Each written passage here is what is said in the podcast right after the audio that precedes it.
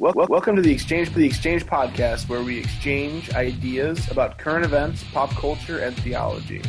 And we are on air, boys. Okay. You are live. For the record, Josh Pinnell is laughing. Nicolae Carpathia. so gentle. Wow. I don't even know what Alex is going to say at this point. Welcome to the Exchange podcast. It's so good to be broadcasting in living color to the throng.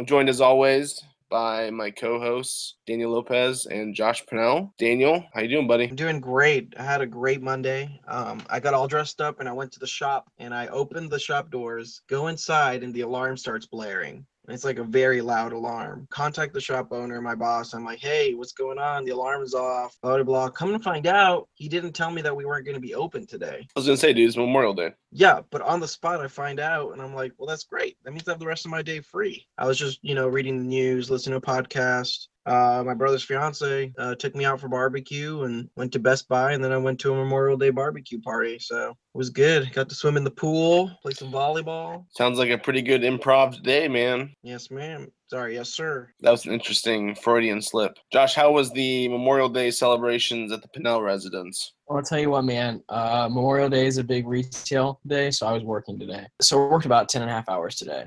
Um, Wow. I will say there was one thing that kept me going today, Alex, and that was this. There was an epidemic camo cargo shorts. I saw more camouflage cargo shorts, I think, than I've ever seen in my entire life. And another thing that I saw more of today than I ever have in my entire life was cat t shirts.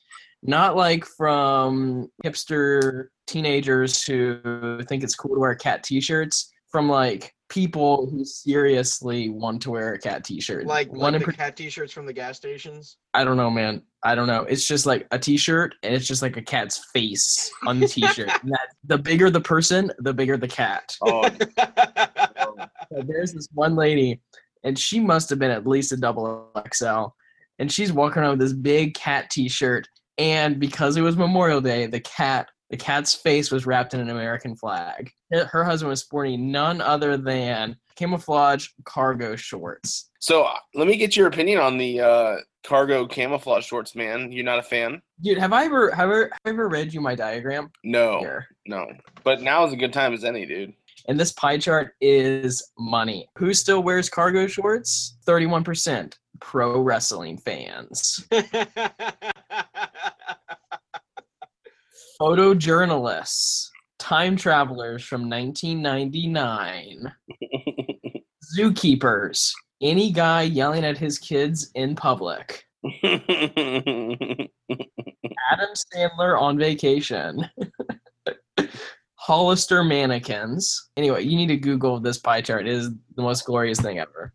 it depends who's wearing them and how they're wearing them. A lot of times you'll see like middle-aged dads who are just like cleaning their cars outside and it's really not that big of a deal. But it's like when you see like that like 26-year-old guy at the mall who like has a black t-shirt and like a necklace and like army cargo shorts and you're like, dude, you're communicating that you're doing absolutely nothing with your life. Hmm. You know what I'm saying? It just screams I don't care. That's okay. You don't have to. It just screams I don't care. So, for the throng who cannot see, I am holding up a photo of me with my kids, and I'm wearing a pair of camouflage cargo shorts. Yeah, but you're a dad, man. You've got things going for you. Dude, I just bought this pair of cargo shorts too, like this year. Dude, where it originated, what for me anyway, was disc golfing. Dude, you could put a bag of sunflower seeds in the cargo pa- uh, pocket, a bottle of Mountain Dew in the other one. Speaking of fashion faux pas, grown men wearing rompers. Okay, I, I accentuate the grown men because they make rompers for little boys, uh, like infants, and you know, Elam and Emrys wore some of those but now it has transcended childhood, infanthood, and has become a adult thing. Hmm. Daniel, I'm going to go to you first since you're the resident clothing expert on all things not cargo shorts. What do you think? Alex, about I'm for it, man. I'm Interesting. for the RompHims. Mm, interesting. Wha- And and you know what? And I'll tell you what, I feel like everybody in the discussion has valid points. It really comes down to the person's body type and the romper design. That is very important. The fit of the romper, the color of the romper, and the body on that the romper is on, man. Very important. Because you can one look like a really cool like city guy who's just out on a leisurely walk you know, with your friends or on a boat, or you could end up looking like you're just turning around to Julie Andrews calling you in for dinner time. All right, I'm going to go on the air right now.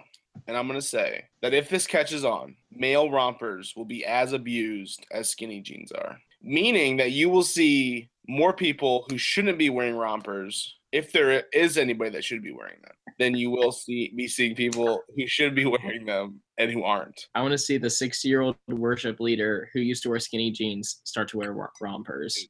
That's what I want to see. Dude, worship leaders don't even wear shorts, Josh. It's in a it's weird. No one wants to look at your kneecaps when you're up there. You can have pants rompers. Dude, pants rompers are basically jumpsuits. It's no, no longer a romper. No, no, no, no. The original rompers, the original rompers are what mechanics wear every single day. Those are pants rompers. Dude, that's a jumpsuit, man. The it's romper the has to cut off. That is the romper cuts off, man. The rompers are short. Yeah, they're that's short the difference. Yep. Yeah, that's why they're called rompers. You see, I'm just old. I'm a dad. I'm not lit. I'm not. I'm not cool.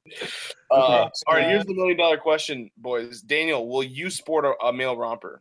You know, Alex, I can't say that I won't. Mm, I am not in the market this. for one at the moment, but just to be safe, I will not say that I won't. Mm, I will say this that if I were to pick somebody who I know personally to sport, nay, to rock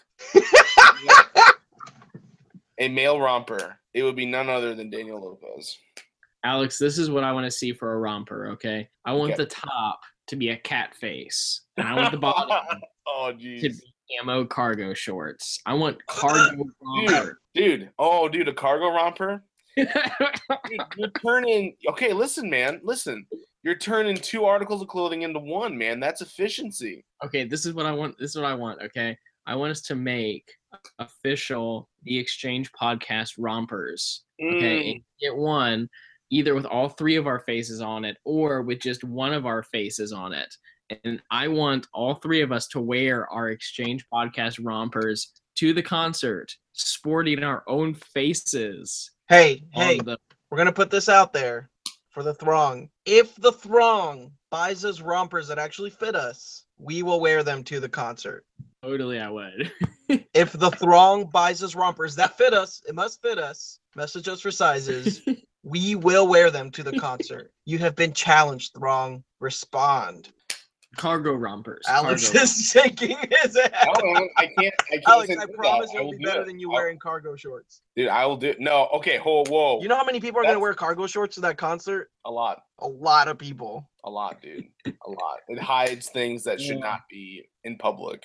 All right, boys. Have we exhausted the romper discussion? Yes. Mm. We have. Speaking of exhaustive, and exhausting, President Trump has, I'm going to throw this in there, allegedly committed another social faux pas. Did you boys check out the video of him pushing some prime minister out of the way? Dude, I you can't help but check it out. Mm. It's like there. Whenever you scroll, there's gifs or gifs of it already. Like, yeah. what, Josh, give us a little context on this, man. Do you know anything about this? This is this was at a NATO meeting. Okay. Um, there's a group of prime ministers and presidents and whatnot, and Trump just pushes a couple guys out of the way, stands in the front of the crowd, adjusts his vest, adjusts his tie, and gets ready for a good show. Is that all the context we have of the event? That's all the context I know. Maybe there's more. Daniel, what do you think, man? What do you think about this? Man, I'll tell you something, Alex. Give me your hot take. Give me your hot take on this. Um, NATO's complicated. Um, I am a big proponent of globalization. I would say I'm a political idealist. So the dream come true would be to have like global currency would be great, global government. And a lot of people kick back to that because the effect that it would make lower countries better, they think it would make higher countries worse. That's a different conversation. But a lot of people are more nationalistic in their approach. And they think that Donald Trump prioritizing the American interest over everything else um, is the right thing to do. I don't think that's the right thing to do. Uh, so Donald Trump's NATO presence was basically him going there to keep everything intact but not because he wants to be part of the party. Uh, he doesn't really want to play with NATO. I mean, when he said, I didn't even ask how much the new building was worth, like cost. I was like, dude, why would you say that? Like, why would you even say that? He, He can't even what else he's pretend to about. care about anybody else. If I'm understanding you correctly, you are saying that that event or that little GIF was a microcosm of Trump's position on globalism as a whole. Yes, I think that that um that is a perfect funny little clip that demonstrates his attitude and his approach to globalism. Boys, I'm gonna throw a bit of a curveball. I think criticism of Trump's push is akin to criticism of Obama not saluting the soldiers as he got on the plane. I think Not it, really, Alex.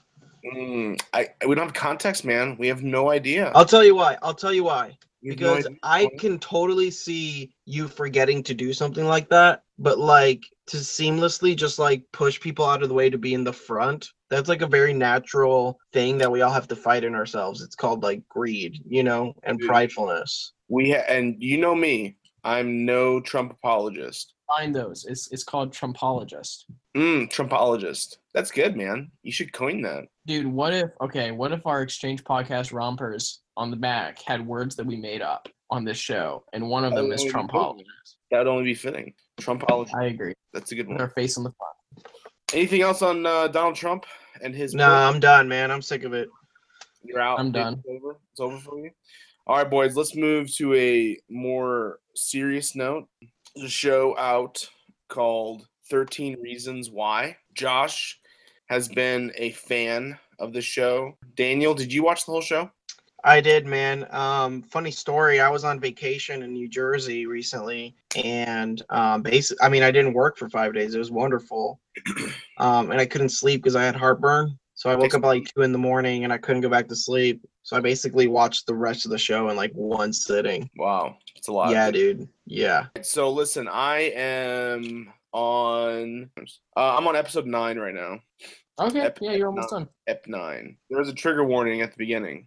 Episode nine is when it starts getting really heavy, man. Yeah, yeah. Side point. I really appreciated the trigger warnings. I thought that was very, like, very thoughtful of them. And I think that's a lot of what they're doing with this show. Anyway, What What are your thoughts on 13 Reasons Why? Josh, I'm gonna I'm gonna open up to you, buddy, and you Yeah. just let the floodgates open, man. okay. So I I have to say at the beginning that this show is rated MA for a reason. It's it's it is it deals a lot of mature content. I feel like it does it very appropriately though, consistently throughout. With with that being said, one thing that's great about fiction, whether it be books or movies or plays or whatever, is it allows the viewer to experience something having to experience it in their own lives. So you get to experience the tragedies that Hannah goes through so that you actually feel sympathy for her without having to experience those things yourself. And what the show tries to do is uh, open your eyes to the fact that there are hurting people around you, and you never know what conversation the person you are about to interact with just had 30 seconds ago. You don't know all the things that are happening in their lives, and you don't know what you know uh, a passing com what effect a passing comment might have on that person, and it challenges the viewer to go out of their way to love uh, people. Um, I think it's especially true at the end, and I feel like those are qualities that I'm not as good at and qualities I'm trying to get better at. And so because of that, the show was really helpful to me and really motivating to me to do a better job at those things. I will say there was a there was an article about that the Gospel Coalition hosted that said basically they glorify suicide in the show and they try to make it look like it was a logical thing for Hannah to do. And I think if you say that, you completely missed the show. Like I think they went out of their way to say Hannah don't commit suicide, and they went out of their way to show that it was like the scene where she where she kills herself at the end. I was crying like and like I felt the pain. Like it was like a physical pain in me as I saw her do it. Mm. I don't know. I feel like I feel like I, I would just ramble and say the same thing over and over. I don't know if I have a concluding thought. Uh, yeah, the show's about love other people and be conscious about their needs. Go out of your way to to care about other people because you never know what they're going through. Yeah, yeah, I think I agree with that assessment and empathy. You know, which I think is just a way to restate what you said. Dan, what do you think, buddy? Those are definitely great points, and I agree with them. There are a few things that I didn't really like about the show, um, and I'm going to sound very millennial when I talk about them, I suppose. No, man. Give us your thoughts. I didn't really think that the they did a good job in casting. They portrayed, and this is where I'm saying I might just sound very millennial for a second, but I think they portrayed a very unreal picture of what a high school, what typical high schooler's life looks like. The, the amount of freedom that these kids had was, yeah, that happens, that's real, but not in those contexts. Um, they chose all of the kids to be attractive, uh, to be within a certain weight range, to be certain um, target representations that doesn't really encapsulate what normal high schooler kids actually look like and what their lives are like. They don't all have really nice cars, uh, you know, the ones who do have cars. It's just little things like that that to me seemed like, yeah, it's fiction, but it's a very like, it, there's a lot of makeup on on this. So I was, I really thought that they did a poor job in casting.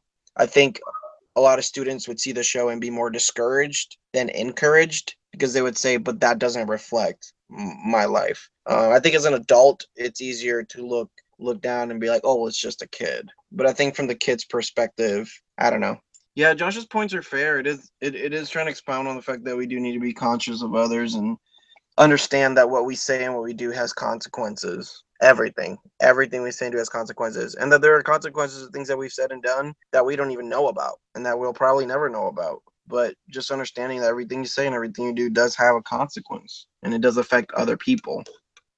Dude, one of my favorite things was how, like, I think that somebody watching the show who was contemplating killing themselves, I think that it paints that in a very, uh, very bad light, killing yourself. And I think that I think that that's it does a good job of that, and I think it also does a really good job of saying you need to tell someone that you need help, and not just keep it inside of you. Because like what hannah does when she tries when she says okay i'm going to try one more time like it's it, that's not enough. She needs help. It, there's even a scene right before she kills herself where the class comes to her and says hey we miss you so much. In fact we wrote a poem about how much we miss you.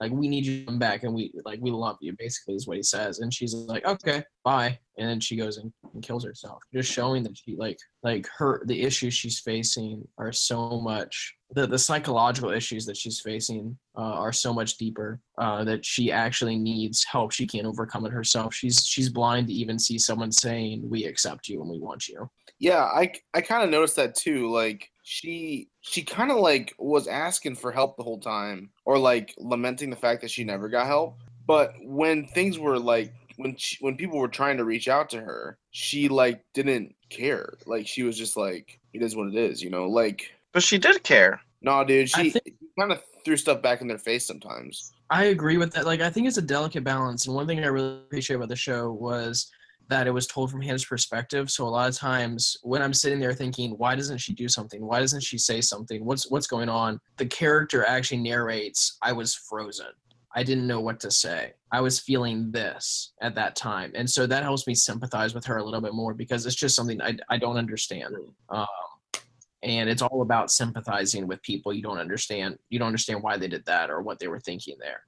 So my my kind of take on it was, and I haven't finished it obviously, and I plan on finishing it. It's not a show that like hooked me right away. I kind of had to like watch a few episodes, kind of like as work to get into it. You know, if someone had the wherewithal to record these tapes, would they still be inclined to kill themselves? Now that might be answered in the last episode. I don't know.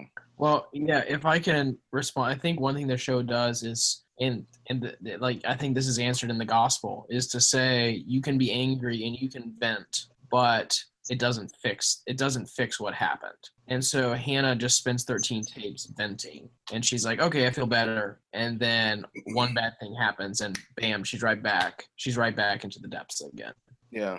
I also thought it was a little bit unrealistic that that it took all of those things to happen for her to get to that point when for more most people it's just one thing that happened or that keeps happening and that one thing is what really drives them to hate themselves or to pity themselves and to you know be depressed. Episodes like things that happen to her, like just that one thing is enough for somebody to be depressed. Um, Yeah. and I know they were trying to encapsulate all of what can make somebody, what could hurt somebody very badly in that sense. And at the last episode, you know, and you'll find out, Alex, when you watch it. Um, but the big thing that happened to her, you know, at the end, that was t- that that's very terrible. Um, when she approaches somebody about it, Mm, there there's a, a social like you know they expose something in our society that says if you have enough money and if you're powerful enough you could get away with something like this you know Yep. and unfortunately that's been the case multiple times i just can't say Yep. more because alex hasn't seen it but that she didn't go for help is that when she went for help she quickly realized this is just going to be a massive ordeal that's going to embarrass me and people involved and at the end of the day it's not that justice will not be served at least from her And I- perspective she ended up rationalizing i will not get justice for this so i'm done and it well it calls for people in Mr. Porter's position to say, I don't I don't care what it takes to get this out of you. We're gonna solve this. There's something bothering you. I feel like I'm a new person after watching that because I would want to say, no, we need to work through this. Tell me what happened to you, and like show that empathy that he never showed. um, And she knew that. I think what they're trying to do is they're trying to create a hyperbolic yes like application for all situations. You know, like yes they're trying to say, and i understand that They're trying to say, you here's know, a sampler of the issues that are going on yeah, yeah. Because obviously, no, no kid. I mean, I, I shouldn't say that. I mean, but like a lot of bad stuff happens to her. I mean, every episode. Nobody has that many enemies. That's all I'm saying. Like nobody in normal life has that many em- enemies. I mean, they could, and, and I don't know if that's if that's true or not. I just, Yeah, I, I just, I haven't heard of a case where that where that's true yet. Yeah. Um another another uh thought that Carly and I had when we were talking about it was that and this could be actually factual about our about our uh culture. Dude, the parents seemed to be so like painfully helpless. All the parents and all of the with all the kids seem to be so painfully helpless for what their kids are going through. As if like the show was almost saying teenagers need to go through this like on their own, you know, and parents are outdated. No, Like- I think I think that as the I show watching it as a parent, it made me like say, okay, there are very specific things that these parents are doing that I never want to do in front of my daughter. It was strengthened in me, you know, argue with my wife in front of my daughter, Right. to talk about, oh, we're not doing good financially in front of my daughter, like all these things that in Hannah's home situation, there's so much happening on her home front that it's saying if these parents are clued into the fact they're literally yelling at each other in front of their daughter about how they don't have enough money and and say like what effect does that have on this person who does who doesn't even understand how life works and there's all this stuff going on back at school and she feels like she doesn't have a home Yeah, yeah, I get that, and and I I think I think the show is criticizing parents too. You know, like, and I'm just wondering if that is like common in our world where parents just really aren't tuned in to like what their kids are doing or need. You know, and if if they're not, man, I mean that's kind of a wake up call that your kids could be uh, going through stuff that you have no idea. Um, it is it is a hard show to watch. I think all stands um, and needs to be reckoned with. But you know, I, I think I I think I could recommend it. I, I i would say i don't know of a single high schooler who's mature enough to watch it Hmm, Yeah, yeah.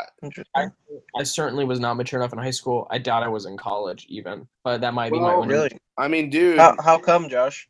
I think the the the issues they deal with, especially in the later episodes with sexual assault, I think that I was too immature to view to view that and to contemplate just the gravity of that. I think I wouldn't have known how to process that emotionally. How do you? Well, then, how do you talk about sexual assault with with children? Then, I think there's a difference between talking about it and you know having a TV show that explores the ramifications of it. I think the same would be true about shows like um oh we just watched something. What was it? Law and Order. Yeah, Law and Order Special Victims Unit. Uh, I mean, it, I mean, like it's not as it's not as gritty, you know, I think there's a certain level of maturity that has to come with with that. That's different. There's a difference in you know viewing it and having a conversation about it. There's a level of maturity that has to come. Dude, I don't know, man. I think I kick back against that. I think you got to take it case by case, man. But if if your kids in the public schools or even in like other schools, they're they're getting this stuff firsthand. You know, like they're dealing with this stuff right now, and maybe they need to see something like that. I think that it, what it does show also in the show is that if you wait too long to talk about these things, to expose your kids to like this is what the situation looks like, this is the right way to respond, these are the people you can talk to, this is what you should do. If you wait till after an incident happens, it's too late. And I think that that's something else that they brought up on the show. Um, and I'm not saying like I don't think that your kids have to watch something like this on TV. Um, but you know that on TV is telling you, hey, you should really talk to your kids about this. You should really talk to your kids about sexual assault. Um, you should really let your kids know beforehand that like that you're there and that you're like this. This is what needs to happen. If that you see what I'm saying, does that make sense? High school is a rough age. Um, would you say college, Josh? I, yeah, I mean, I think just looking back on me as a college, especially freshman or sophomore, I don't think I would have been mature enough to understand the complexities and to value the complexities of what I was seeing. Hmm. Uh, and that may just speak to my own immaturity in that area. As a as like a junior, a senior, I can see myself being yeah, I maybe, maybe. maybe. I would say that probably a majority of high school students that are watching this show are at least watching it in the wrong way. Yeah, Cody, what do you mean by that? I don't think it's light entertainment. it's not meant to be. No. I think it's meant to be very thoughtful. It's a good point. If you're if you don't respond to the episode you're seeing the same way that Clay is that his name, the main character? Play. Right. Yeah. if if you don't respond to each episode the way that Clay responds to watching the tapes, then you're just as bad as Justin. Hmm. Yeah. You, the way you're supposed to respond is pausing it in the middle and saying, "I can't go on, but I have to go on." And like like that's supposed to be your experience. It's it's like uh it's like the Hunger Games. Like if you're wa- it's it's that ironic um that ironic tension of if you're enjoying what you're watching, then you're one of the Capitol. Right. Yeah. Yeah, that's a good point, man.